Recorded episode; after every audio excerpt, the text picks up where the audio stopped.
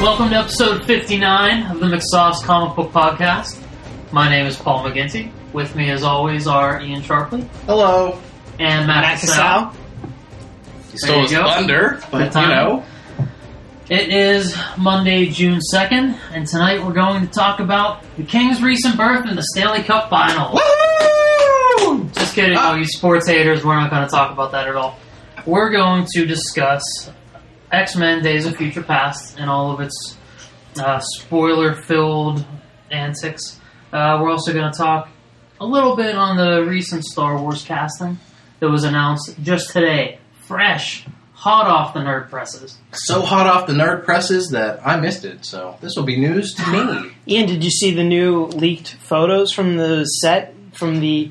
Um, uh, wh- wh- where are they shooting that current Abu Uh, Dhabi. the, the last, Abu Dhabi? Yeah, Abu the- Dhabi um, set pictures. mm, the last thing that I saw was that UNICEF thing that we talked Okay. about last week. Maybe so- Paul and I can fill you in a little bit on the set pictures. I'm excited. You guys paint a picture with words like nobody else. That's what I hear. But before we paint those beautiful picture words, housekeeping with Ian Sharpley. It's kind of hot in the studio today. I don't feel like that shot helped. No, probably didn't. We have we had red stag, cherry. No, we didn't. No, what was that that we had? It was Jack Daniels Honey. Jack Daniels honey always puts me in the mood to fight, so I'm glad that we did those shots. You can do some shots, take your tablet outside where it's nice and cool, pull up McSauce.com, check out the reviews, strips, podcast on Wednesday, go to the Facebook page and like us, give us some feedback on what you would like to hear and what you didn't like to hear. Go to iTunes or Podomatic, Stitcher Radio, any of those places where you find your podcasts and download, rate, review, subscribe, all that good stuff. You guys can say whatever you want. Just leave five stars. That's all we want is five stars. Because if you don't, that would just be bananas. Dog shit. Five stars. Pretty soon we're going Best dog shit ever. we're going to be moving to libsyn.com. We'll still be in the iTunes store. You'll still find us the same way that you always did. We're just running out of space in Podomatic, and the Libsyn uh, deal is better. It's a little more professional. I think that we have earned our podcasting stripes, and we can move up to the major leagues. Because it's our goal to catch that old comic smell in episodes. and we're going to do it. I think we're one or two away, somewhere around Is there. that it? It's very close. I think by it's this, within reach. this Sunday we're gonna laugh them. So Wow. Yeah, yeah. But if you'd like to hear that old comic smell, do the same kind of things that you do for us. Go to iTunes, go to Podomatic, Stitcher Radio. They also have, um, they're also on audioboo.fm, and you can leave an audible review on that site. I did it last week. I submitted it to them, so they'll have to approve it, and then maybe you guys can hear what I said about their show. We plug um, we plug some podcasts that we like. Uh, the Nerd Exchange, Fireside Chat, More Than You Can Chew, um, That Old Comic Smell, and Party of bullshit? Party and Bullshit. Uh, That Old Comic Smell's most recent episode where they give their opinion on Days of Future Past. I really enjoyed, and uh, Jody and Jason, if you guys are listening, job well done. Yeah, I liked how they kind of got deep into the comic books and the where their feelings in the '90s. They they fucked me up because they're like, this is the X Men podcast, the, or the the Days of Future Past podcast, and then the first half was all X Men comic books. Like so now they talk about comic books. it was good comic talk. So, other things that we like to plug: it's summertime. You want to go to the movies. You just don't want to see any movie. You want to see classic '80s fare. Where can you see that? The Oaks Theater, Moonlit Matinee Film Festival at the Oaks, presented by Turner's Premium Iced Tea. This week, the 6th and 7th, Stand By Me. That's Friday and Saturday night at 10 o'clock. Stand By Me, I said before we turned the mics on that it was kind of a dog shit movie. I don't really like it all that much. Matt, you seem like you disagree. I think it's a great movie. I think you're very foolish if you feel that it is dog shit. I could see it maybe not being your cup of tea, but to say that it is dog shit shows your complete ignorance. Ah, yes. That's something that I'm good at. Showing my It's patented. ignorance. It's sharply ignorance. It really is. It has a little registration mark after it. trademark. Um, dog shit, maybe a little too harsh. Not my cup of tea. That sounds more like it. Just, I think I maybe have watched it once or twice. No real reason to go back. I watch a Big Bang Theory. I see Wil Wheaton. I don't have to see him as a kid. That's true. You don't need to see him in his prime when he was a kid. Is it, well, wasn't Star Trek really his prime? Was this? This was right before his prime. This was like Let's be honest. heading into it. His role in Toy Soldiers was his prime. Correct? I have no idea what That's a deep talking cut. about. I'm not really sure. It's not that deep. Come it's on. super deep. It's a deep It cut. had it had Samwise Gamgee himself. Mikey from the Goonies. Toy Soldiers, that one. No. What's that 80s song? Oh, maybe that Yeah, that's song Toy. Soldiers. Is that from that movie? I don't think it's from that movie though. Wasn't that movie like 1990, 91. 91? Yep. Don't know it. Yeah. It's it's a, a movie about a group of kids that are in like a private school or a boarding school that's overtaken by terrorists. like Red Dawn. Kinda, but it's just terrorists in the school. I don't know if they're trying to get ransom money or what, but I don't remember. But um, the kids end up fighting back. But Wil Wheaton is one of the kids in the school. Spoilers: he manages to get a gun from one of the one of the terrorists, and he comes out with his gun, and he's ready to fight back, and he gets gunned down on the steps of the school, Oh no. and is mercilessly killed. R. Lee Ermey, Keith Coogan, Louis Gossett Jr., There you go, all those guys. cornucopia of questionable early 90s actors. Keith Coogan plays a character named Snuffy Bradberry. Yeah. That's a pretty cool name. But anyway, to clarify, they are not showing Toy Soldiers at the Oaks on June 6th and 7th at 10 p.m. They are, in fact, showing Stand By Me. You'll be extremely disappointed if you go in there thinking that you're going to see toy soldiers. Corey Feldman with his horn rimmed glasses. Just classic actors. Jerry young, O'Connell, a young Kiefer Sutherland. a young Kiefer Sutherland, a fat Jerry O'Connell, What else And- could a boy want? or, or any audience member. True. for that matter. Go see Stand By Me. Regardless of what our dear friend Mr. Sharpley has to say, it's a quality, quality film. Can we can we agree that Rebecca Rebecca Romijn took a step down when she went from John Stamos to Jerry O'Connell? Yes. Wait, what? Rebecca Romijn was married to John Stamos. Oh, she's not then anymore? they got divorced, and now she's married to Jerry O'Connell. oh, I didn't know that. I Although, consider that a step down. Jerry O'Connell is pretty likable. I've heard a lot of interviews. I've I don't seen him dislike on him, things, but he's but not I like him less John than John Stamos. Stamos. I don't know if I like him less than John Stamos, but I'm less attracted to him than John Stamos. You know what? That's a good call. I agree. I think that that clarification was in order. I feel like everybody is attracted to John Stamos. You think Jerry O'Connell would hang out with us, Yeah, I do. but maybe not John Stamos. Maybe not John Stamos. And I think that our chances of Jerry O'Connell picking hanging, us up? hanging out with us is increased by us specifically saying, eh, he doesn't do much for me physically. You know, we could probably pull together enough cash to rent Jerry O'Connell for a couple hours. Do you think that he would be on this podcast? Pro- probably. You know what? That that's going to be the new mission of this podcast. We're going to get Jerry, Jerry O'Connell, O'Connell on the podcast. on the podcast and interview mm-hmm. him. He's gonna he's gonna spend two hours with us one night in the studio. We already have one fan. Ginger said that she would be into that. So So Jerry O'Connell, if you're listening, and we know that you are, maybe sometime in the next few months, maybe by the fall time, we would like to have you in studio for uh, a nice sit down chat. Um, you know, pizza toppings of your choice. Um, At Mr. Jerry OC on Twitter, I say we light him up. sounds good to me. Here we come, Jerry O. See?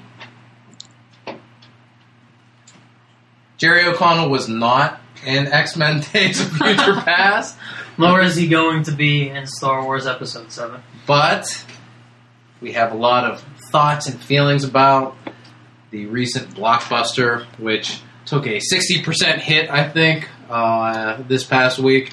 The only thing we care about here on the McSauce Comic Book Podcast is how What- much movies make. What took a hit? X Men. Days of Future Past. Where you been? It didn't do well? It did well the first week, but in the second week, which we now know is pretty much par for the course, Instant death to the number one film in the country. it Unless took- you're Captain America going up against Nothing. nothing. it took about a- a sixty percent fall, somewhere around there. Pretty steep. Hmm. Didn't earn a lot of money in the It's second. disappointing. I don't think it has. It's a reflection on if it's a good movie or not. That's what we're learning. Is that even if it's a quality movie, I don't know what you two thought about it. Um, but even if it is a quality movie, We'll get there. I know, I know. You still take that same hit. You still take about a fifty percent hit, unless you're something ungodly like the Avengers going up against stiff summer competition.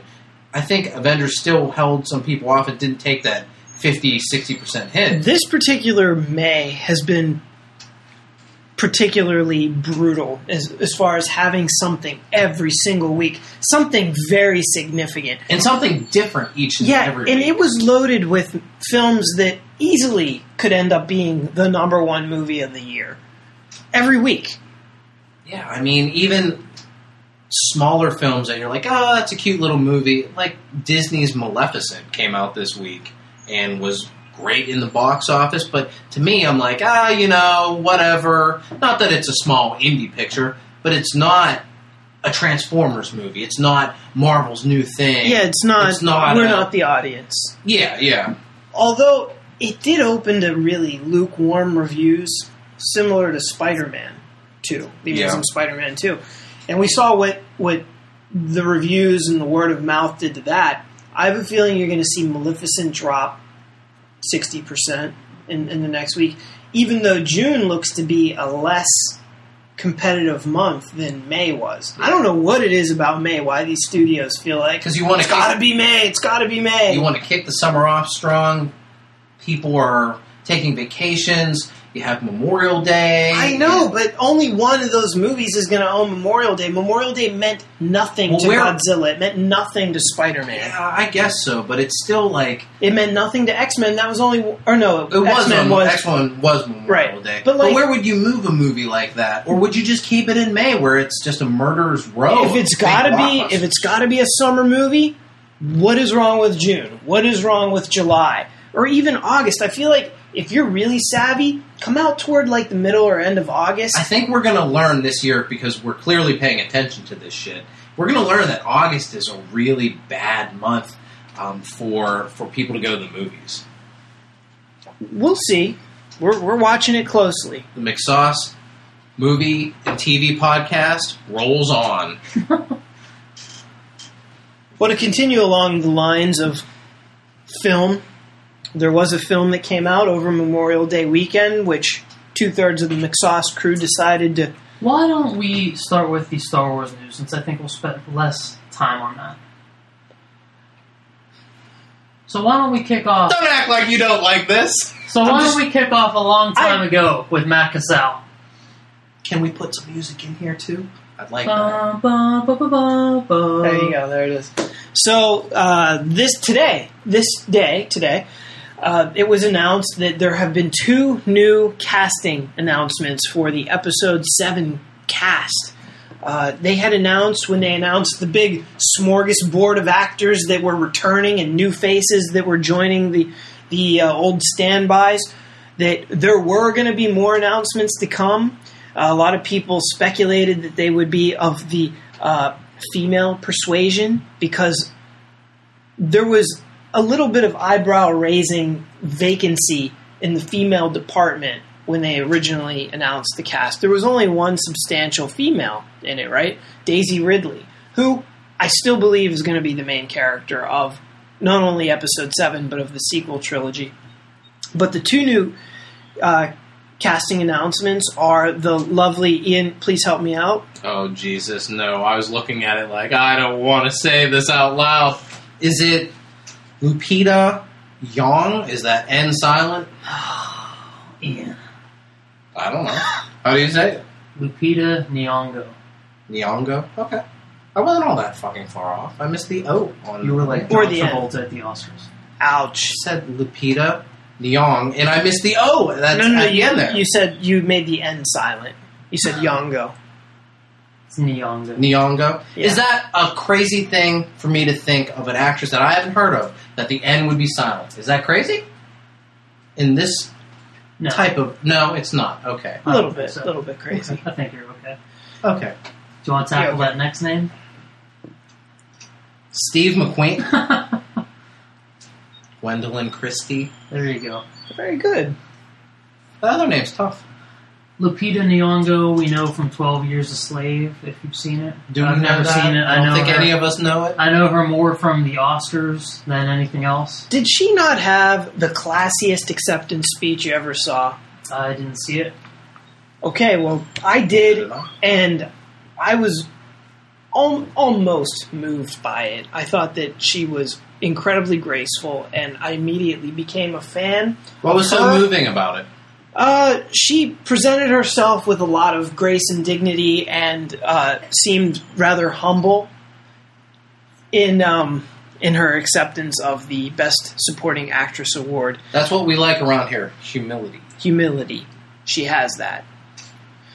Um, and uh,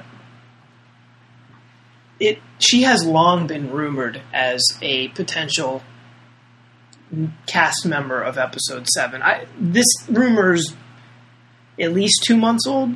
Would that be a fair assessment? Fair. Now, Twitter blew up when they announced these two these two ladies as uh, being Gwendoline Christie of Game of Thrones Of- fame, yeah the uh, the big bitch. Brienne of Tarth. Now, when I say the big bitch, I was quoting Eddie Murphy in Beverly Hills Cop Two when he refers to um, what's her name, Stallone's ex-wife. This deep cut brought to you by Matt Cassell. Uh, Hold on, we know it. We all know it. We don't. yes, we do. I don't. Brigitte Nielsen. Brigitte Nielsen. Do you know it now, Paul? I know her. Yeah, there you go. Um, whenever Eddie Murphy first encounters her in the movie, he's like, "Wow, God damn, that's a big bitch." So anyway, from what I read, this woman is between six two and six three, very tall, very hulking. A lot of people are projecting her to end up being Asajj Ventress, the uh, bald-headed, dual lightsaber wielding Sith Lord from the Clone Wars era. Uh, I don't know. Doesn't really make much sense if she. Is is Asajj Ventress gigantic in the Clone Wars? No, she's don't she actually rather petite, which doesn't. I mean, it would be a slightly different take on the character, you know, in, in live action form. But um, I don't really see it. I, I feel like the other girl, um, I forget her name already, Lupita Nyong'o. Lapita N- Nyong'o.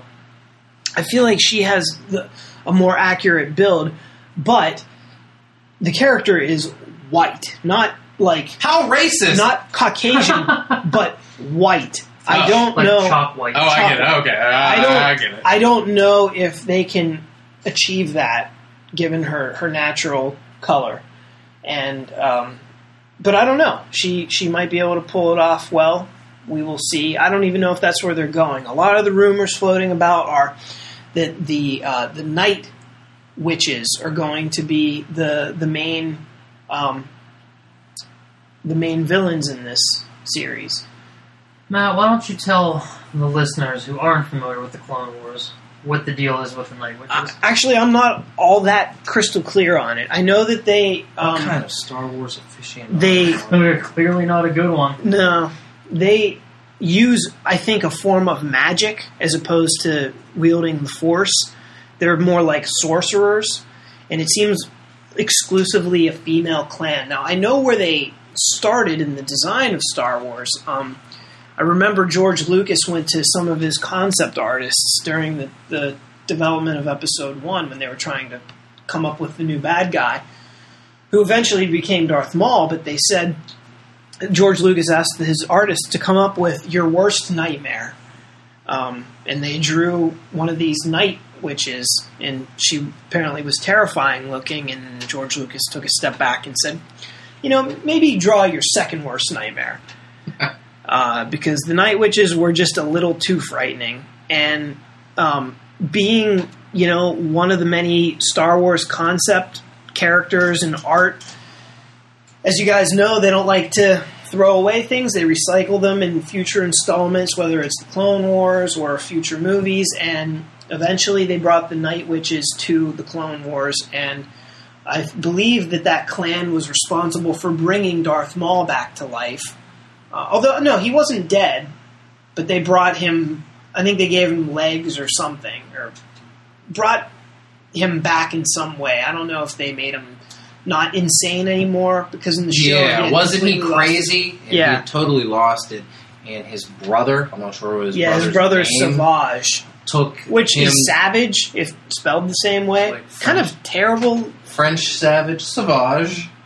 Savage. Eh? because I think what they decided to do mm-hmm. on the Clone Wars because they were making We- this up as it went, and they brought this Savage character, and they're like, "Oh, Monsieur Savage.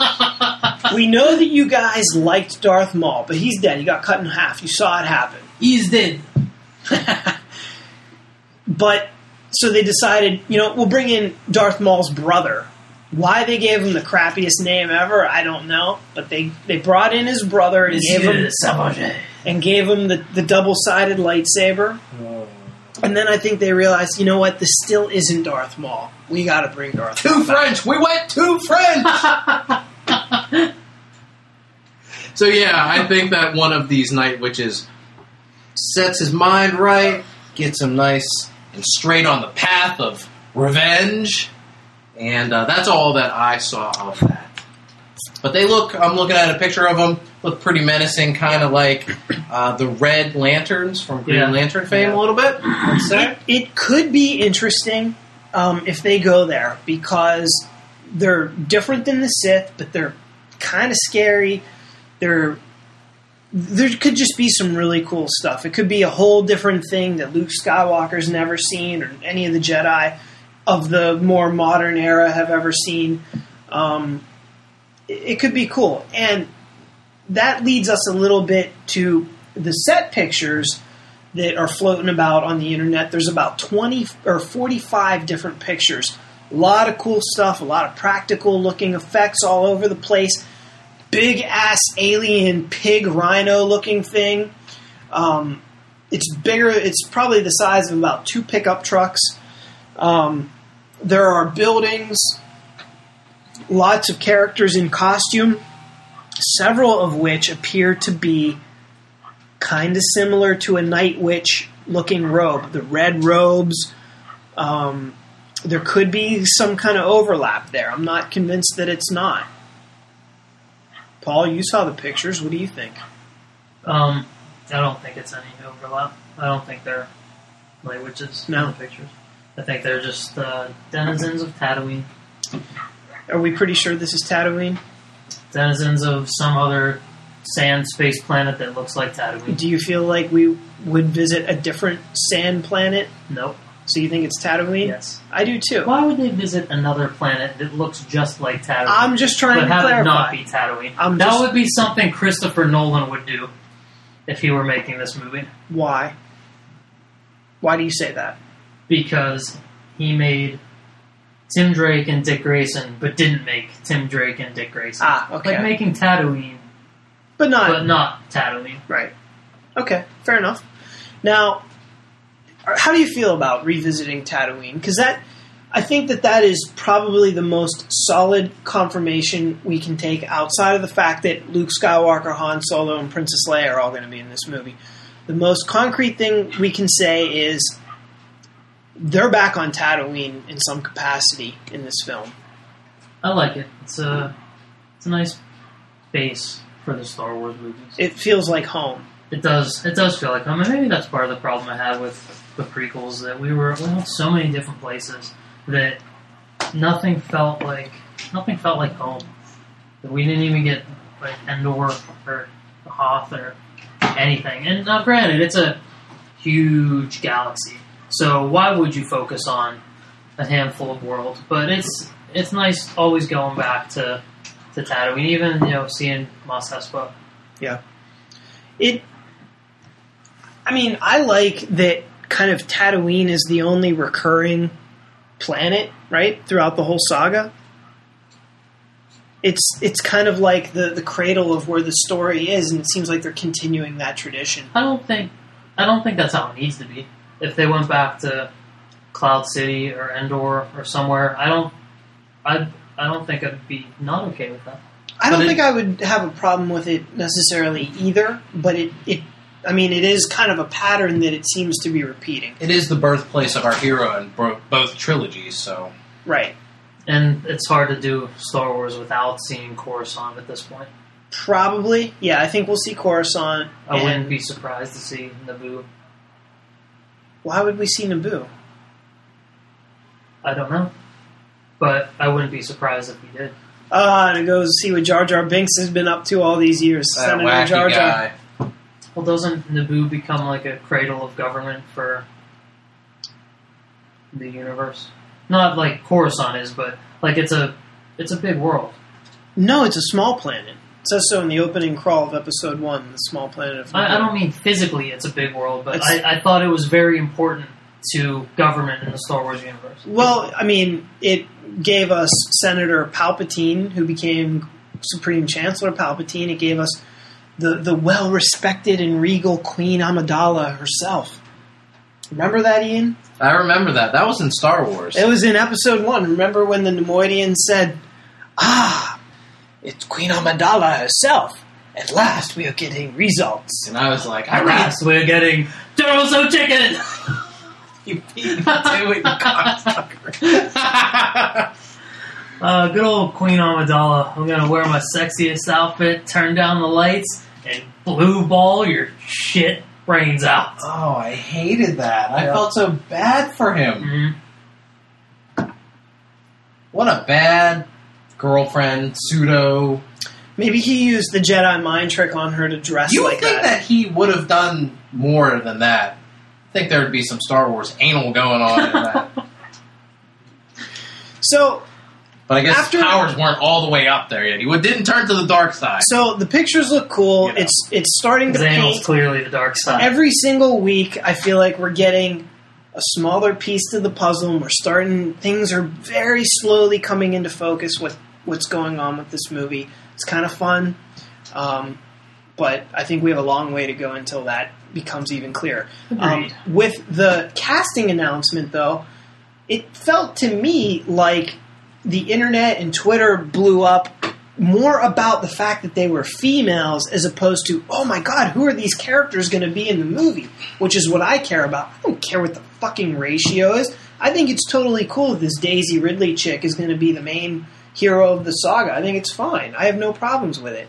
Nerds are amped. But but yeah, the the way that the nerds are carrying this torch for the female gender for this saga is absurd to me. Fuck chicks, right? yeah, yeah. I guess they feel Well, they got slighted in the original trilogy. They got slighted in the prequels. So when you really think about it, how many female characters are there in those six movies? two. Not very many. there's essentially two, and now we have three. And I don't, I don't think. I'm they sorry, I'm going to disagree with you. Did you ever hear of Mon Mothma?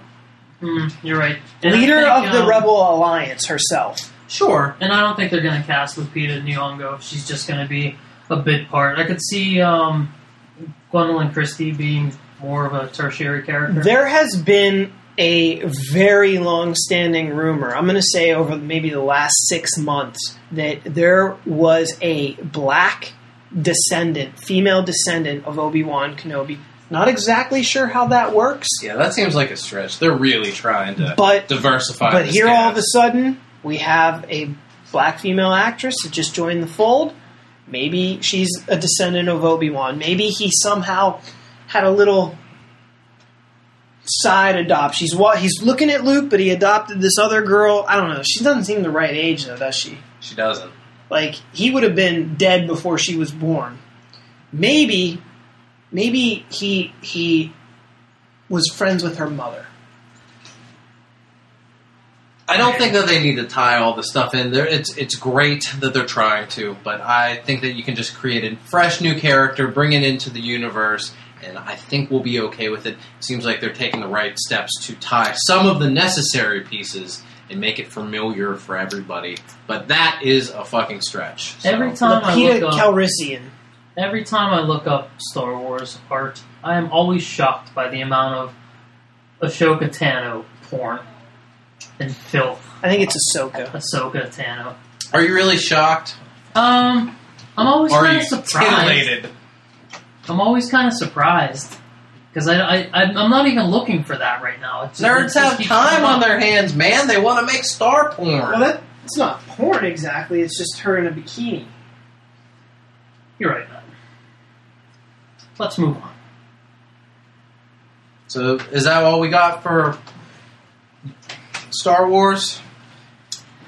Um, so? I think so. For this week, don't worry. There will probably be more shit next week. A long time ago this week with Matt Casal. So let's move on to Days of Future Past. The three of us haven't talked about it yet because I didn't see it till late, And we saved it for the podcast. as Which is- like to do. The unofficial slogan of the McSauce Comic Book Podcast. Copywritten trademark. So, so what would you guys think of Days of Future Past? It's okay. It's pretty good. It's pretty good. I liked it. So, anyway, is that is that it for the show? Yes, that's it for I'll do it. Thanks for listening, everybody. Would one of you like to elaborate on Days of Future Ian, why don't Past? you elaborate? I'll tell you why you should elaborate because I feel like you came away from this movie. Ian and I saw it together, by the way. For some reason, Paul couldn't be bothered to make it out to the movie theater. I'm not sure what he had Paul's better busy to recording do. another podcast. That's that's easier to do than this one because I don't have to fight with co-hosts. I never said any of that.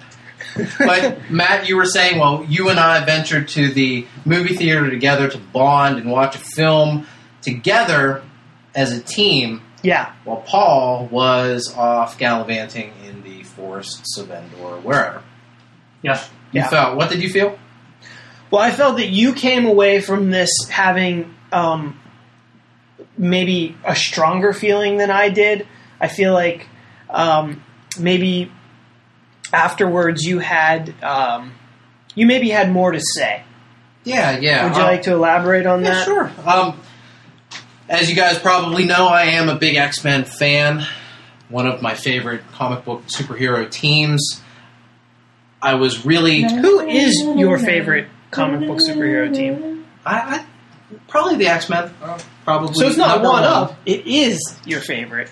Sure, we'll go there and say. At least until the Avengers 2 comes out, and then he'll be like, Avengers are my favorite comic book superhero but team. they're not because I have a past history with the X Men. It Or- was one of the first comic books that I purchased. The Avengers, I didn't get on the Avengers bandwagon until New Avengers in Yeah. the early 2000s.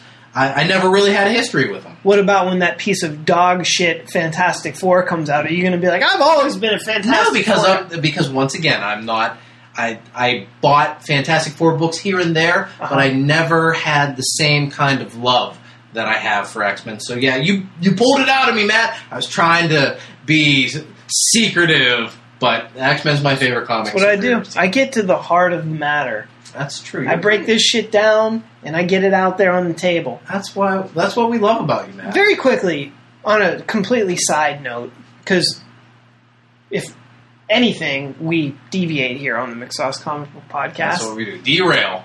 we mentioned uh, the Fantastic Four. I have also tried to get into Fantastic Four many times over the Mhm. years. I've been buying comic books since 1991, and I really never did except for Mark Millar's Four, the Marvel Knight series Four. Do you remember that?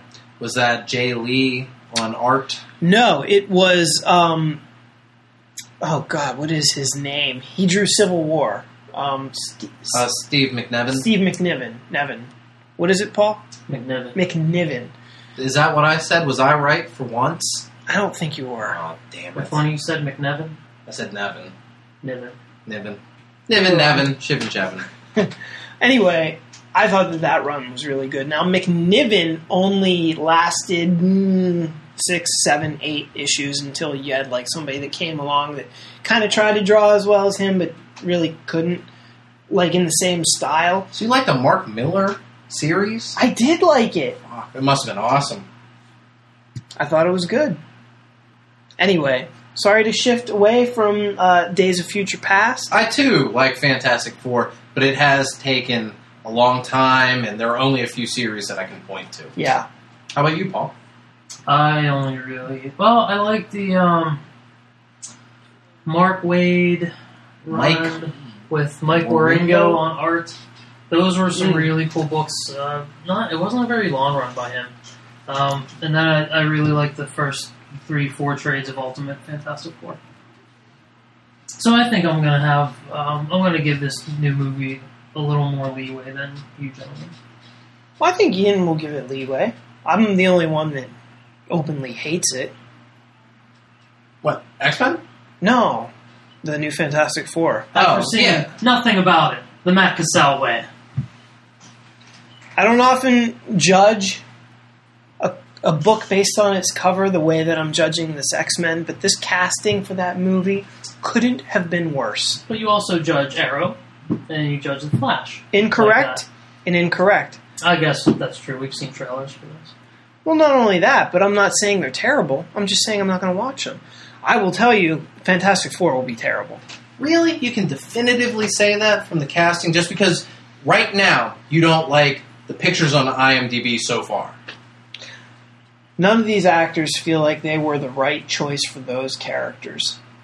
At all. You don't think that a modern day film with a good director, maybe an excellent script, and competent actors can surprise you? You don't think that could happen? Anything's possible. Who's directing it? I have no idea. Josh Trank. Who? Exactly. don't. So how could I say he's competent? He's he's as incompetent as he is competent, as far as I'm concerned. So So true. your familiarity with the main four is almost nil. Oh, I don't think that's fair. Have you seen Miles Teller in anything? Josh Trank, Oh, oh, I thought you meant the. You've The seen, Fantastic You've Four. seen Chronicle, but and you've seen I've seen Chronicle, Mara in something. and you guys have American Horror Story. and you guys have said that you really like Chronicle. I've never seen it. Chronicle's pretty good. So he's just incompetent then.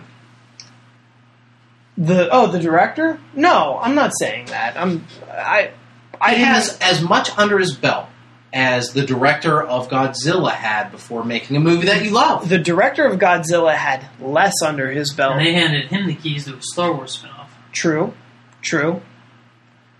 It certainly helped that he was directing Bryan Cranston as opposed to whoever the Kate shit Mara Kate is a Mara. really good actor. And Is she really and good? Miles Teller, She is a really good actor. Miles Teller is a solid actor, and Michael B. Jordan is a really good actor. Just cast. We've been over this casting Yeah. before. You're being way too harsh, just based on the casting. I am. Unnecessarily. harsh. You won't go see this film? We won't have a McSauce field trip and go We will. together? but he won't be there. I don't think I'm going to see this movie. Okay. Based on nothing but casting. When you're not even trying, you're showing me that you're not even trying. But they are trying. They're not trying. They're trying They're to- not trying Why aren't they trying? because it's not that because hard. you don't know these people. It. Do they look anything like they're supposed to? That doesn't matter. it They're- matters. It doesn't matter. They're they're reaching out to a broader audience like Star Wars is doing now. Why? It's okay if Star Wars casts black actors and females, but when Fantastic 4 You're- does it, You're. you can't do that.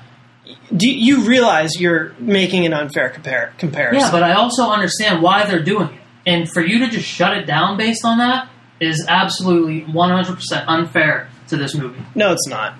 You are telling me that an established look for characters, long withstanding characters, and for complete um, negligence and, and, and ignorance to it, that doesn't matter to them. But the source long- material is known for changing things all the time.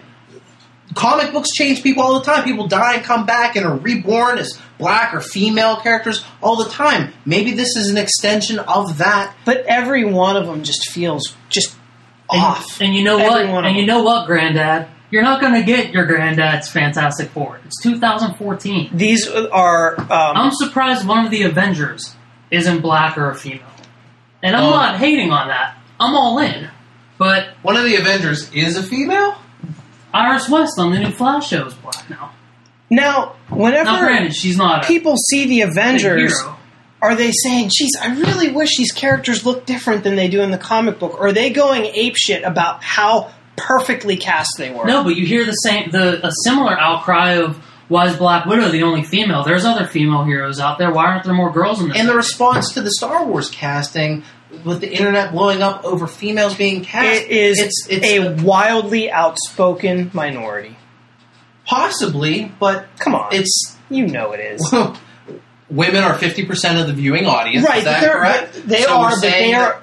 I'm saying the outcry is a minority. It could be, but they're targeting that minority. They But that- want people to say what- that it's to just- build more hype and more good feelings When- towards a property. When the same minority saying, "Thank God, this cast isn't all white dudes again." Well, Sue Storm is a female. But And if- and if but you you want- poo-poo if- that too, even though they cast a competent female for that role. I don't feel like she looks the right part for. I mean, I don't think she's great casting. I didn't think Andrew Garfield was the right casting for Spider Man. But that And he's surprised you after. Yeah, yeah, he is a white dude. But that surprised you after seeing Amazing Spider-Man two. You thought that I- he did I w- a good job. In I that role. warmed up significantly to him. Now Maybe that same thing could happen here. it could uh, if I see. But he's it. never going to see it, so that's not going. To We're gonna drag him to If- go see this though. I'm not dragging him to see anything. If He's a, he's an adult. I'll take him. I'll trick him in. He's an outspoken, racist, sexist adult, but an adult nonetheless. to haircut. to-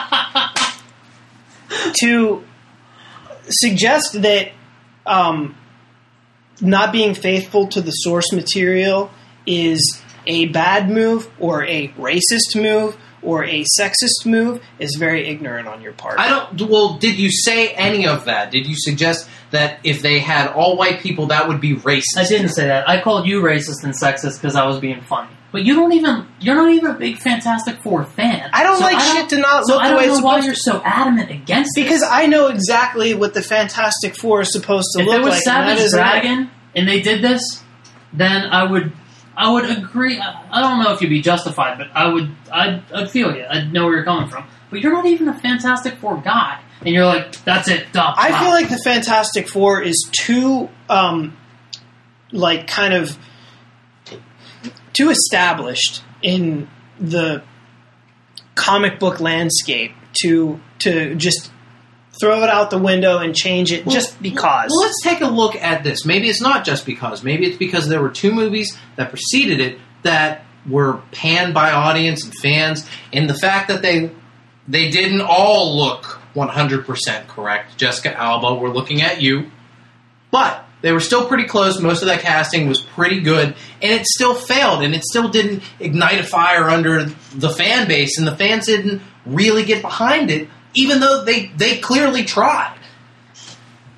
if you're suggesting that that movie failed because of the casting, No, I'm not. I'm just saying that the casting was better. Go ahead. it was it was more accurate. It was a, a closer reflection of what's on the page. Sure. Right? That's Is it a major sin to change some shit up? they kinda- Comic books change stuff. They changed up all the of them, though. man. They didn't change all of them. They changed one guy. They made him black. That's it. One guy's Ben, going to be Ben under, Grimm is a pencil, he's gonna dude. be under CG Ben Grimm the is entire a huge, time. Ben Grimm, not the thing. Ben Grimm is a big hulking guy. They made they cast a fucking twig to play him. Seventy-five percent of that movie, he's going to be all CG, and you can't say all the casting because Miles Teller is a white guy and Kate Mara is a white. He chick. doesn't And- look right for. In the spirit of ridiculous. where Michael, You're ridiculous, dude. in the spirit of Michael B. Jordan, I think that dude can play a swaggering Michael B. Jordan. I don't even care about him. Like he's he's the least of my concerns. Who's feel- the biggest of your concerns then? probably thing? No, you know, Mr. Fantastic, because you're going to see him the most. And when I look at him, he looks like a dumbass. He looks like a dork. That's what Reed Richards is. He's a science dork. Is that such a stretch? This Ah. isn't Vin, it- ah! like this isn't Vin Diesel playing Reed Richards. that might be better. Now you're being ridiculous. Obviously, I am exaggerating to make my point. Yes, I'm using hyperbole, Paul.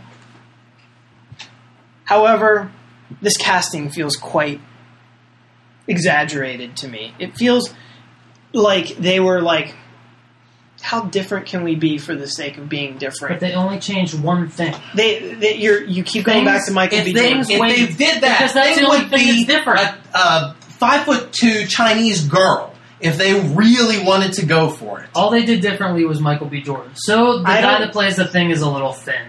Big deal. Okay, The uh, Mr. Fantastic's white. I can't wait Kate for this Mara's a- movie to a come girl. out and bomb, and then you guys can be like, "Oh yeah, you were right." I'm not saying it's not going to bomb, but I'm not. I'm not going to not It- go see it, it is- based on casting. It is the first. And of- you've never even seen Miles Teller in anything. Yeah, I have. What, what else was it? Wasn't he in Red State? Wasn't that him? No. Or yeah, I guess he wasn't in State. He was in Divergent, 21 and over. That awkward moment. That's all I got right now. Was Miles Teller in Red State, or was that the the other guy? I don't know. Kyle Gallner. I think that's who you're thinking of. Okay. Do they look Um, the same? Similar. All right, so I'll- Project, I'll- Project I'll X give you is that. what you saw him in. I You didn't saw- see Project I X. thought you said you did. no, No? no. Anyway, Anyway, look, here's my point. just, X-Men. just just one last point. To me, this this shows a, a complete disregard for the fans, um, and it's the first step in many to come. Right. So obviously, we have to see trailers. We have to find out what the story is about. Um, but step one, I'm not impressed, and it makes me wonder how seriously the studio is going to take this film. Um, You think the studio is not going to take this film it's the same studio that did the first run of them. True, but clearly from this, they're going in a different direction. They are going in a different direction. Um, but again, like, I, I just don't understand how you guys don't see the the the value in bringing the page to real life and and what a, a positive impact that has when you see that shit and you're like, that looks exactly the way it looks in the comic book. Why do you not want that feeling? Like, what? Because this Just is so that way- 2014, and we're not going to get that anymore. It's going That's- to be close. That's absurd it. because you get it in the Avengers, and the Avengers is the biggest comic book movie ever. And that was okay. So that was 2012 And you get a lot of that in X Men, too. to a degree, but I feel like Avengers is about out of the mainstream stuff, about as faithful as it gets to the printed page, and that shit predates But- the Fantastic. But Four. also, everything can't be the Avengers. Everything can't be exact, mm-hmm. straight out of the page. Maybe This- they don't want to do that. all Maybe- this stuff has withstood the test of time for a reason. If it was crap, then it wouldn't still be relevant. I think that you're being overdramatic and thinking that they're throwing everything out just by a few casting decisions. it, it, it, at least it raises an eyebrow. you ha- you can have your your opinion on it, but I would disagree with you. And the proof will be in when we all go together, holding hands, walking into the Me theater. and Dom. Oh, walking into the theater together. We're all going together. If, if, if Paul's not too busy camping, If I'm not too busy podcasting someplace else. watch, I'll be the only fucking idiot that goes and sees this movie. So, Ian, would you would you disagree with Matt's opinion on X Men: Days of Future Past? I don't know what he thought about it. We didn't talk about it. I don't know what he thought. We'll just skip anything. I liked it. I thought it was good. How? What was you? What was your excitement going into it? I would say that uh, I don't know if we did polynomics for it, but We I, do polynomics for everything. Yeah. I, I'd say that I'm pretty. Ex- I was pretty excited we about it. We do polynomics before our shots before the show. Yeah, you really do. I thought that this could possibly be a fresh new beginning for the franchise. I really liked the first two X Men movies. I liked First Class. I even liked the Wolverine. I like those characters. I like what they stand for, and I was excited for new life to come to this franchise. I think that Bryan Singer and the cast of this movie were able to do all of those things. Granted that there are some problems with, I don't know, characters having different powers that they may not have had on the comic book page, problems with the um, continuity of the films that we've all seen didn't seem to really match up. But honestly, the fun that I had with it and the good things that we'll talk about, I think overcame some of those flaws. Um, so yeah, I mean, I, I really enjoyed. I enjoyed seeing the dark dystopian future. I always get into that. I like the whole '70s feel whenever they travel back in time. Um, I didn't mind that they changed some stuff around. Uh, Wolverine being the one going back into the past and trying to stop this assassination plot. Wolverine's the main character of this franchise. It only makes sense for him to be in that role. Um, so, yeah, I generally liked it. Would you attach a number to it? I would say that um, I would give it an 8 out of 10. I really liked it. Wow. Eight. I thought that this film fixed some problem. It wasn't perfect, but I enjoyed I enjoyed it immensely. Was it better than Captain America? Maybe not, but I still liked it. I still liked it more. Hmm. Matt? I also liked it. I Enough didn't- to give it an eight? Wow, you you want to jump right to the uh, right to the end? This has a tinge of I didn't like it that much. I liked it a lot. Uh, I agree with basically everything Ian said. However, I did not read Days of Future Past, so no, I didn't know stuff. I didn't know that it wasn't Wolverine. Would you say in back this case time. people don't know stuff? people don't know everything?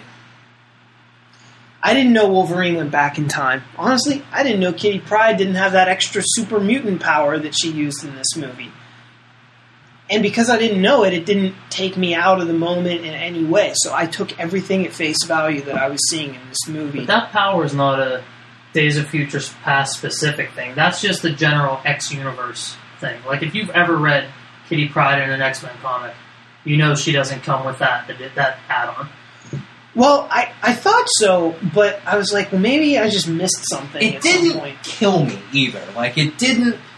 While I was watching it, I sure was like, man, that's really strange. But in my head, I was enjoying the film so much that I was already rewriting it and saying, well, she phases through stuff and she's older and maybe she learned how to, you know, I was doing all that stuff because it was good enough film. It was really cool to see the X Men in the future. I mean, like, they were a pretty good team, you know. I, I want to see a film about that future team. Right. Like they're they're very effective as a team, and, and you know their mutant powers, the way they're all working together, versus the way that you see them in the early days, where there's just a few of them and they just kind of have these individual powers. There wasn't that sense of team. You start to get the idea of how what a difference this team can make in the world. Um, it was great seeing the classic guys again, like when Magneto comes out of the Blackbird um, and, and even Storm, who you know Halle Berry, she's barely in the movie, and that was cool that she was there. That was totally her, and she did some cool things. Uh, the Sent- the future Sentinels were scary. Those uh, big square rectangular ships that they came flying in They on, look like coffins flying yeah, through were the scary. fogs. Yeah. Uh, the future was just so bleak and, and well done as far as creating a sense of complete foreboding and, and dread. Uh, I loved that. And then when they went away from it, I was like, man, I'm not going to like it as much when they go back in time. But it was so cool the way they did that. It, it had the single greatest sequence in all of the X Men films, and that is the Quicksilver scene. Hands down, my favorite single moment at the movies this summer. Not only, not just because I am a Jim Croce fan, but they couldn't have picked a better song to pair with the atmosphere during that scene, the way he ran around the room. I mean, that was that was perfect. It had it had a little bit of melancholy in it, as like this is the world he's stuck in most of the time, and also a little bit of comedy as he's going through doing stuff. They couldn't have found a better song to work through that scene. and I thought that it was handled really well. Quicksilver was a dynamic character, like Matt said, maybe one of the best things that we've ever seen, but they didn't overdo it. Sure, they could have had Quicksilver at the end doing some things. That would have detracted from the moment that he had. They just gave you a little taste where I'm sitting here like, man, I want to go back and see X Men. Man, I can't wait for Apocalypse. They better put him in that. I really want to see him For more. as ridiculous as he looked, he was pretty great. He looked awful and totally overcame it.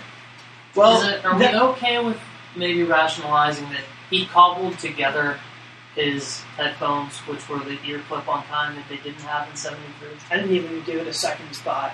However, his look, I mean, he was a teenager. Who cares if that's what he looked like when he was a teenager? If he looks a little more accurate in the present day, that's kind of cool. And I love the throwaway line. My dad dated some, or my mom dated somebody that had That like killed me, man. I love that. There was so much of that stuff in this film. Um, so much so that a criticism is from a non comic book fan. This seemed like this was a real film for the fanboys. This was targeted at a specific audience, and people that are in the know loved it. Mass audience might not have gotten it as much. You know, I'm very, I, I have to disagree, disagree very, very strongly oh, with so that. we're gonna hate very strongly? well, I kept it going.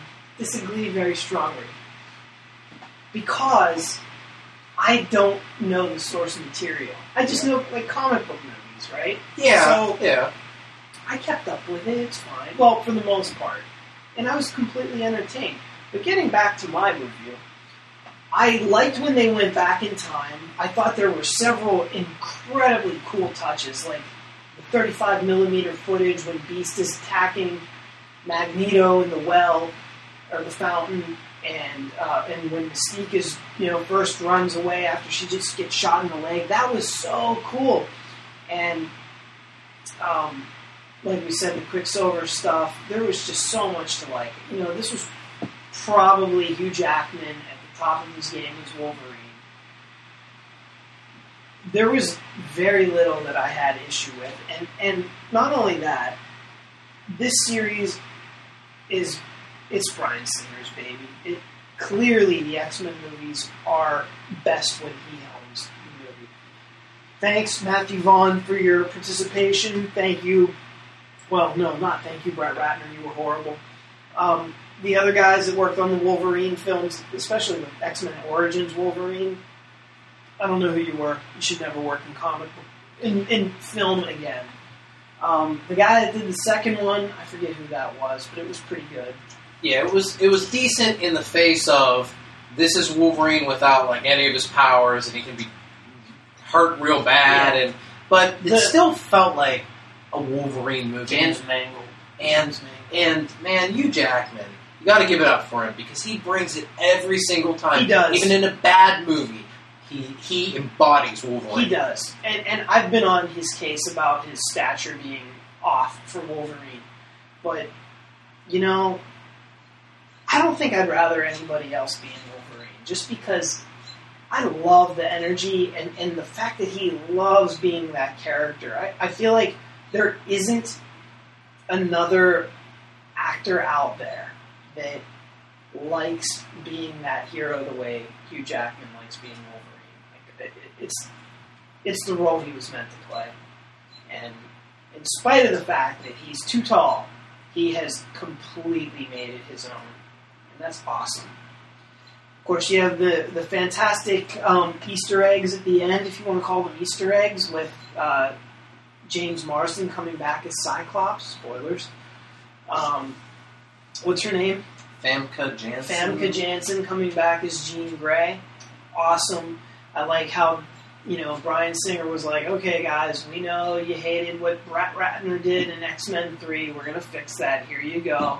You're going to have these guys back in the next film. I practically jumped awesome. out of my seat whenever James Marsden grabbed. Yeah, I think I Yeah. saw you out the corner of I eye. was because I think I excited. was jumping out of my seat and we saw each other. We had a moment. We had a moment.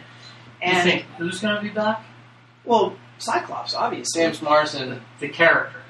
could be. It, it all depends on where they spin it, but we'll we'll get into that. Yeah, I think I think it'll be James Marsden as as Cyclops. Do you feel it would be a different actor? Yes. They're not. Well, this is the thing. In Apocalypse, we already know it's filmed in the 80s. We're not sure what parts of that X team are going to come back or join Professor Xavier. Sure, you could recast as a you know a younger Cyclops or something like that. But I think that this movie left the door open for more adventures with the original cast. That's what I thought too. That was what I came away from. See, I came away opposite. I feel like that last closeout scene was the swan song for the old cast. And it could be that. And now they've done J.J. Abrams' Star Trek, where they can reboot the X Men universe with James McAvoy and Michael Fassbender and Jennifer Lawrence and start from there. And then we'll get new actors cast as Cyclops and Jean, maybe a younger Iceman, new Angel, maybe a new Wolverine, heaven forbid, because these actors are all too old to play them back in the 80s. But I feel like you can spin off and do maybe two different versions of the franchise. You can stay with the the first class Hmm. cast that everybody like. They like them, but we also still like the original cast. Well- you could do Now that we're following the box office, we can. I mean, we can kind of gauge this stuff. People aren't as into the, the old, the first class characters nearly the way that they're into the original guys. That could prove problematic. I think that this movie was so big because it was Hugh Jackman, Wolverine, because it was, you know, bring Patrick Stewart back. And Ian, you know, and you're recognizing all these faces. I, I don't feel like James McAvoy brought anybody to the to the screen or to the theater to see that. But I do He did think. great. But I do think that in Apocalypse, they, they've already set it out there. It's going to be in the '80s. It's going to be. How is it definitely going to be in the 80s? They've said as much. They Okay. said it's going to be in the 80s because it seems like they're doing period pieces. Yeah. I can't wait for the next one when they do the 90s. It'll be, it'll have to be X Force, sparkly eyes, pouches, big guns. well, isn't See, that's when I think by then they'll tackle Phoenix Saga with brand new. Because now, Could be. now they can tell they've they've erased everything. We get a brand new Yeah. start. They can tell Well- the origin of the original X Men. before okay before we go there because I had some questions because I was not crystal clear on everything by the end of this movie. Um, I would like to say that I would also give this movie an eight. I thought it was great. Um, so no, there was I wasn't setting it up to knock it down. I liked it. I thought it was a lot of fun. I want to see it again. I saw Captain America twice. Ended up liking it better the second time. Same with Amazing Spider-Man 2 chances are I would do the same with X Men. So I don't know if I'm going to make it out to the theater again, but I'll definitely check it out when it comes out for for home video. Paul, your feelings on this film? I would give it a seven because I went in with high expectations for this. Expectation. expectations. I expected to be blown away, and I kind of wasn't. It was good. I, I really enjoyed it, but uh, there were three things that I can't stop. I can't stop critiquing. Okay. And we talked about all the great stuff. Hugh Jackman's amazing. Um, what's his face from American Horror Story? Evan Peters Evan was Peters. great as Quicksilver. All the little in jokes from the old series, and you know, oh, I'm a new guy like that. Blah blah blah. When Hugh Jackman goes through the metal detector and it doesn't go off, and he's like, huh, like all, all that little stuff. It was great, really enjoyable. But, um, and you guys can either like rationalize this for me or help me understand this. Wouldn't it have made more sense if Bolivar Trask was going after Rogue because she's the one with the ability to duplicate powers, Yeah. where Mystique just duplicates looks? Yeah, it would make more sense. Well, But wasn't Anna the only, Paquin is too big of a actress to even be in the film. See, I think For Anna like Paquin 10 is too small of an actress because Jennifer Lawrence, America's sweetheart, sells tickets. Perhaps, Could be. but why the hell did Anna Paquin get fifth billing in that movie? Yeah, how You She didn't even that? open her mouth. Like she was just, yeah, what's up? It was also great seeing Kelsey Grammer's Beast. That was good. Was that really Kelsey Grammer? I believe he came back and filmed. I don't know like- if it was or not. I because think it was. I heard it was. Okay. but it was supposed to. If it was or wasn't, it was supposed to be that Beast Right, right. because he has all the problems with X three. He wasn't one of them. right. Like he was He was the best part almost. Yeah, so it was, it was all that stuff, and like Cyclops shows up and it's James Marsden because no one said anything.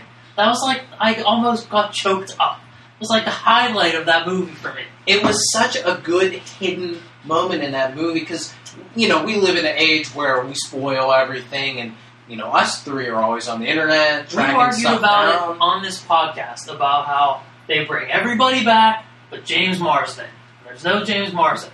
Halle Berry sucks because she hates James Marsden. I complained about it in the theater during the trailers right before the movie played. I was yelling about like, "Oh man, you know, that's who they need to bring back or recast him or whatever." And man, it was one of the most gratifying Yeah, moments- moments. being being a huge Anna Paquin fan, it was great seeing her and Bobby together at the end because you know they introduced the love triangle with Kitty, and then it's Bobby and Kitty from there on, and I was always jacked because Anna Paquin got the short end of that stick. Well, and and maybe here's another thing. They already did that. It was called X Men. So seeing them together at, at the end there, like I feel like I got closure from this cast. I almost feel Yeah. like this old cast, you know, Shawn Ashmore, James Marsden, Famke Janssen, like they're like my X Men, and then there's this new younger, my brother's X Men generation coming up. So like having them close out with all the X Men that I loved was was awesome. But the you know the I, I know why they didn't because Anna Paquin doesn't sell movie tickets. Well, and like I said, they already did that. It was called X Men when Magneto needed Rogue's powers to power the mutant making magnet thing in the first one. So But- I guess it would feel like a rehash. I thought they set it up where they needed just DNA, not powers, just mutant DNA. But they made even such a Mystique's replicating. they made such a big deal about Mystique's powers and, Mm. and, and the way that hers, you know, they, they could have taken any mutant. And I guess they were at some point trying to gather mutants and, and capture them. But they, it was a huge deal that it was So, hers. like my my nerd brain had to fight through that. Um, it also had to fight through Kitty Pryde's magical telepathic abilities, yeah. and I'm like, okay. In the comics, they get secondary mutations later on. Emma Frost turns into a diamond. Maybe that's what that was, but even so, why isn't that Charles doing that? He's the most powerful telepathic mind ever. Why isn't he doing that? And if he does that, Well, that also makes more sense as to how, Not- it's not telepathy. It's sending somebody back in time, right? yeah, sending their consciousness back through telepathy. I guess So- the way that they write it off is that she's fa- like she phases through time, and this is a bigger. Once she masters her powers, she can phase somebody's brain through time. And if- I'm rationalizing. and if Charles- If Charles can do it, then that also makes more sense to why he can directly talk to his younger self because they're linked directly through Wolverine, not Wolverine's brain telling young Charles maybe what old Charles would say. Yeah. Like it was just, No, that that was a weird part for me as I, well. I think that's a good point that you're making, but I don't care. Didn't bother me one bit. I hear what you're saying, and yeah, that probably would be better. and Doesn't matter. Mystique at the very end. Why why is she Stryker? Well, Stryker, to me, the whole Stryker in this film seemed like forced and A little, crammed in a little. there. Um, Because originally, I read after the fact that they originally cast that actor to play something else. That part got X'd out of the movie. Bryan Singer. Boy, you and your I know, right? zingers tonight. Bryan Singer wanted him to play something, so he just made him young uh, Stryker. So, but it felt kind of forced. It did feel forced, but I sort of like it in a way because it's showing a little bit why he fucking hates mutants. Because he got fucked up constantly by them. And how would it like say some of that stuff happened? Like, you know, those Sentinels were ready in the seventies. Why did we take so long to, you know, initiate them or get them out in the public, track mutants down. Like it seemed strange there. Also, Magneto being able to control them just with the metal throughout them that seemed like a stretch. That seemed a little weird to me too because Yeah. they're electrical. Yeah, and I don't think that He just using them as marionettes would really Because work. it wasn't because he was also firing the shit. Like I Yeah, that he, was, well, he was like, and he was commanding them too. Like, you get down here, and yeah, like that was that seemed like a that was, stretch. that was weird to me too. It felt very comic booky to me. I mean, I rolled with it, but if we're gonna say things that we had problems I'm with, still giving it a seven. Yeah, but I- there were a handful of things To- like that. that To try to rationalize it and understand it, you're almost now putting this in the Dark Knight kind of world, like trying to make it a little real world. I'm fine with this being a comic book thing and, and just being like, oh, okay, yeah, there's metal in him and he's controlling the metal. That's fine. Whatever. I really like the I way that Beast looked in this movie. I think that was the best like transformation and fully realized Beast that we've seen yet. It was really good. Kind of know. He was really good in X Men Three. Yeah, I, I mean, well, but he was in like he was in action in this one too. You could see how he was using his powers and all that stuff. He was in action in X Men Three. I, I barely remember it. Yeah, it was pretty substantial. He was he like saved the day at the end of X Men yeah, some some rough wire work, but he was Yeah. in action. Yeah. Remember when he when he is first introduced, he's in the study reading upside down, and he like does that flip. That was like really cool. But yeah, some of the wire work was atrocious. It looked like Crouching Tiger, Hidden Dragon, if you remember that shit. I Yeah. I snorted out loud when Magneto's walking through somewhere and he has the fucking Ben Wa balls. As, as soon as I saw those, I I laughed, I snorted, and Justin beside me snorted at the same time. There was a lot of good humor, a lot of good drama. I liked all the stuff with Charles Xavier, they, how they explained um, him kind of losing his powers but gaining his legs, and that choice that he had to make. I liked all the stuff with uh, McAvoy and uh, Michael Fassbender on the airplane. I thought that was really good. They It was were a great scene. everybody was so good. Like there was no weak link to this movie, in my opinion. All the performances were right up there, and I, I honestly like I can't pick. Well, who was the worst? I can't. They were all great. I was extremely happy with everything and, and how much characters were on screen. You guys mentioned Halle Berry, who's pretty, uh, maybe, ha- I guess, hated. Is that fair? Fans don't Yeah. like Halle Berry as Storm. I feel like the fans have cooled on that a little bit, just because the last couple times we've seen her, she hasn't been to the forefront like she was maybe in X Men One and Two. Yeah. Um, you know, I rewatched X Men One the night before we went and saw Days of Future Past, and she had that terrible whatever accent. I don't remember what country it's supposed to be, but I actually remember it being worse. Like I had allowed it to get worse in my mind year after year. You know, remembering I didn't like it, but when I saw it, I was like, it's not that bad. Now, how did X Men, the original, hold up for you? I have it on Blu ray, but I haven't watched it in a long time. I felt that it held up really well, and it's also very well made because you can tell that Bryan Singer did not have a substantial budget, but he made the most out of the budget that he had and told a pretty big scope story with it. Um, and he did it really well. You know, like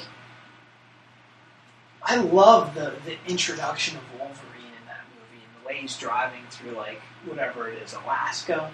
You know, on those snowy roads and the way Sabretooth is introduced. And I still say Tyler Mane is a better fucking Sabretooth than Liev Schreiber. yeah. For as much as I absolutely love Liev Schreiber, that was poor casting. He's just not really the menacing He's not. kind of. He's not feral enough. He would, Yeah. uh, yeah, I think he is, but he'd just make a better Wolverine if we were Really, gonna. It's all over. If Is you have problems with Hugh Jackman, Liev Schreiber's like Is he is he 6'3". taller? I thought he was shorter.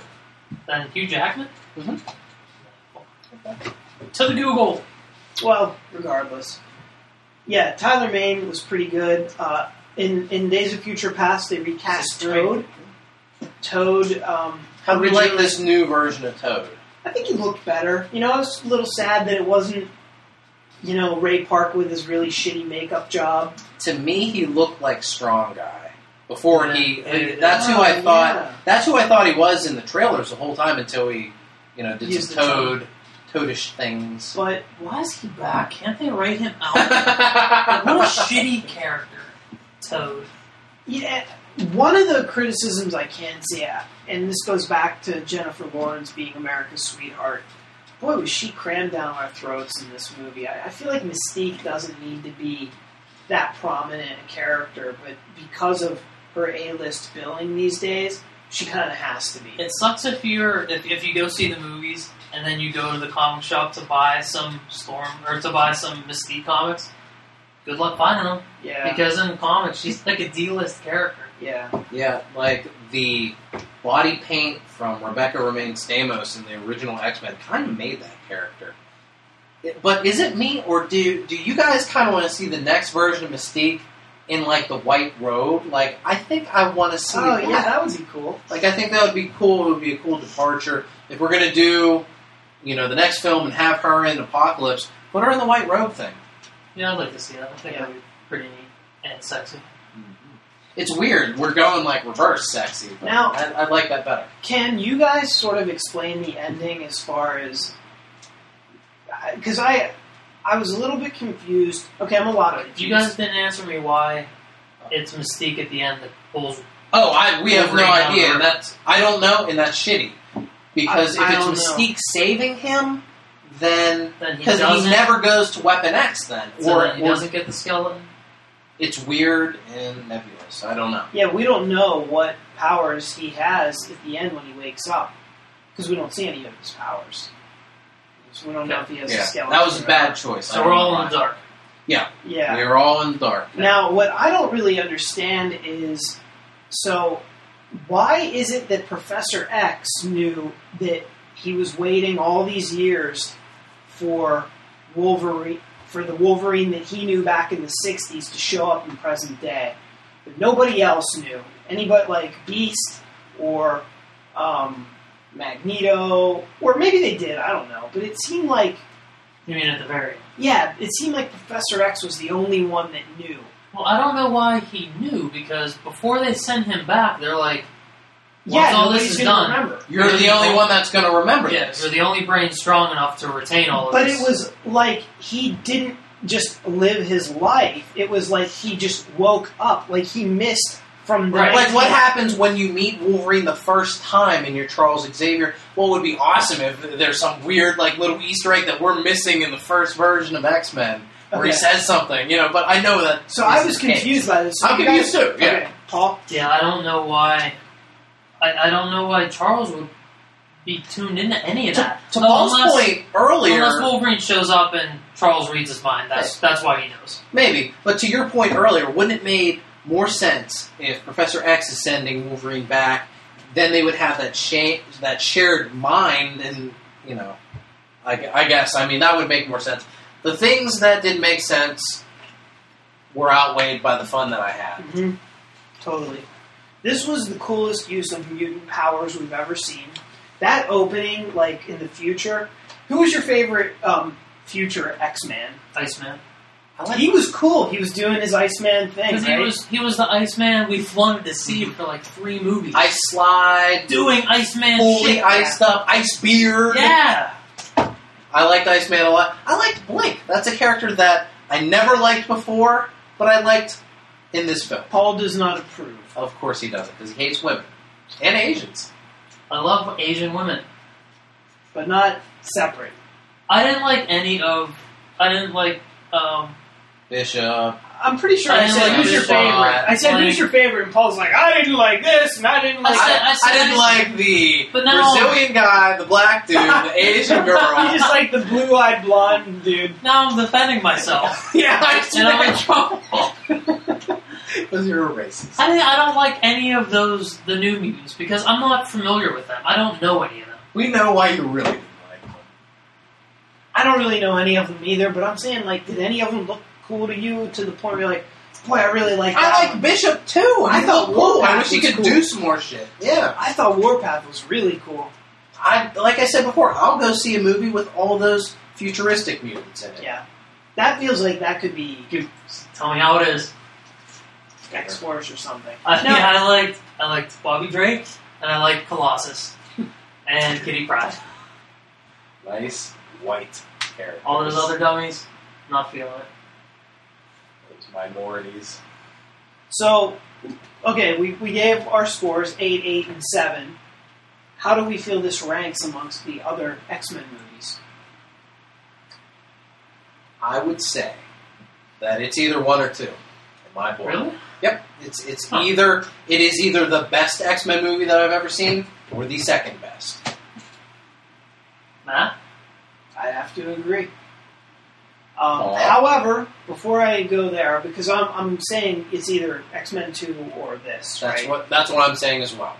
I just haven't seen X Men 2 in so long. However, X Men 1 holds up really fucking well. Now, I have a lot of nostalgia built in for it as well because I saw when it came out, and it did usher in the modern era of comic book movies. This was, you know, this predates Spider Man 1, which really blew things wide open, but this is. This is the reason Spider-Man One happened if this was a compl- if X Men One was a complete failure, and it could have been because didn't have a big budget. It could have been if Bryan Singer wasn't the, the maker of that movie. There's a damn good chance that, movie would have completely fell on its face, and nobody would have cared, and you would have never had Spider Man. And right now, we wouldn't be sitting here in McSauce Studios talking about the X Men franchise. But with all that said, and as well as I felt X Men 1 held up after just seeing it, yeah, I'm right there with you. It's either one or two. Um, it's probably three. I You haven't would say seen one, one, two, and then two, one, Two. Days of Future Past. I haven't seen um, X two or X Men, especially X Men, in a long time. So if I go back and watch those, you know, sometime this week, that may change. But right now, it's it's third. I've seen X two a lot because I I love that film. It's one of my favorite comic book movies. So I watched that probably I probably have watched that within a year Yeah, or I've, so. I've seen X X two a shit ton of times. It's a great And it fucking holds film. up great. It it does to me. Yeah, it's a really I, I really want to see it, but I didn't. I didn't want to watch it without watching one again. So Yeah. I went ahead and I watched one, and I just didn't quite have the energy to do two movies in that one night. But I'm still gonna check it out again. I think I've only seen it one fucking time. X X two. Yeah, Really, the, the one time in the theater, but I loved it. I went to see it twice. I went to see the original X Men probably three times. Really? Yeah. We went to go see it, Paul. So yeah. Yeah, it's got some.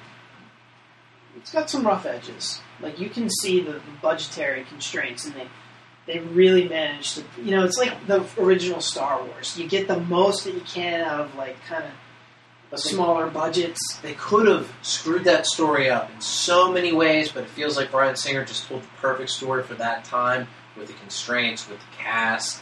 How cool is it too that that that is the movie that put Hugh Jackman on the map? Had he never done that, nobody would give a fuck about him. And he wasn't even the first choice as Wolverine. There's some other dude cast, broke his arm or something Yeah. like that, and Hugh Jackman steps in and becomes a huge star. I'd like to think his star would have shone brightly, regardless.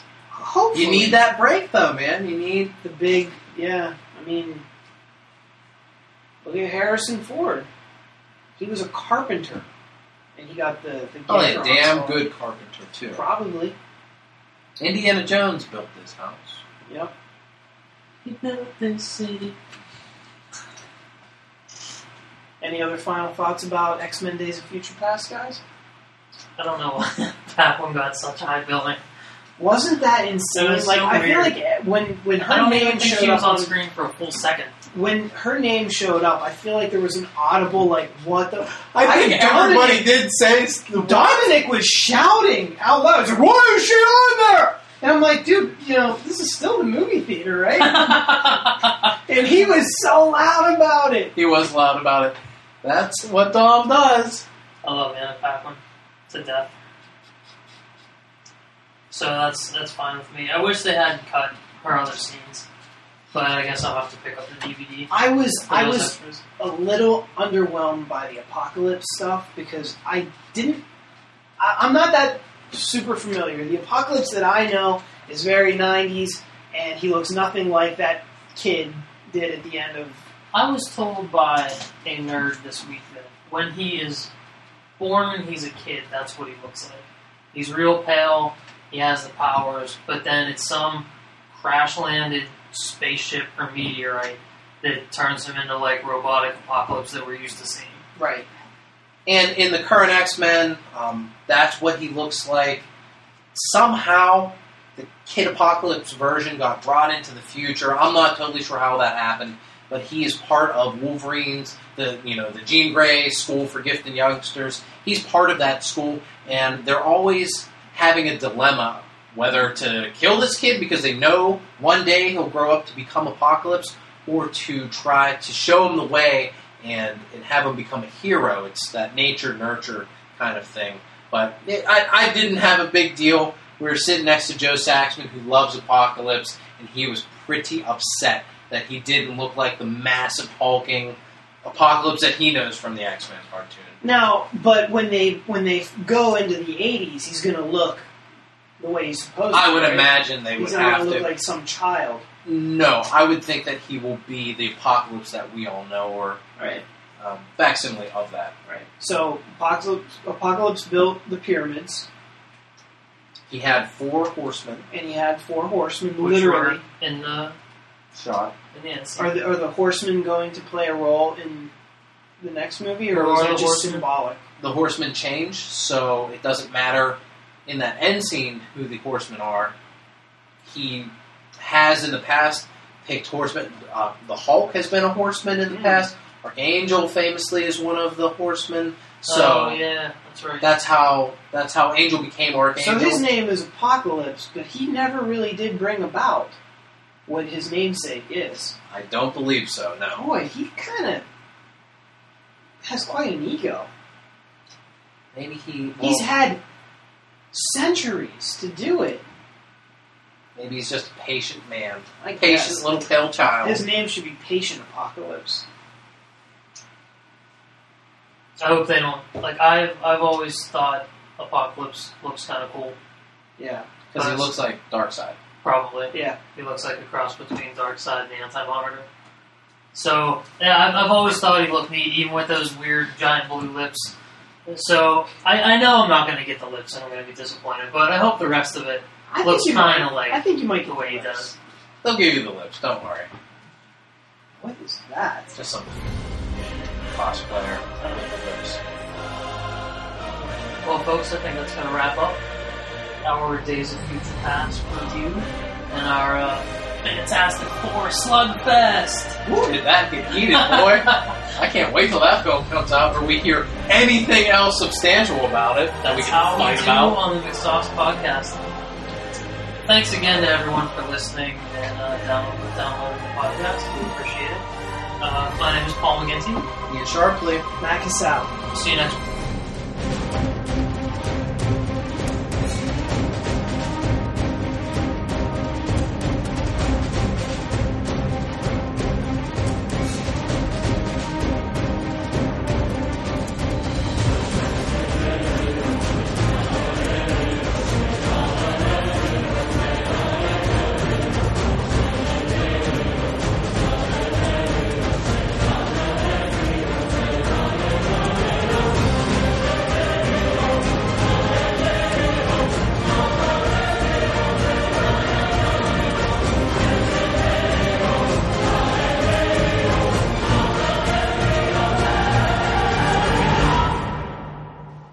Constantly trying to kill each other on the podcast.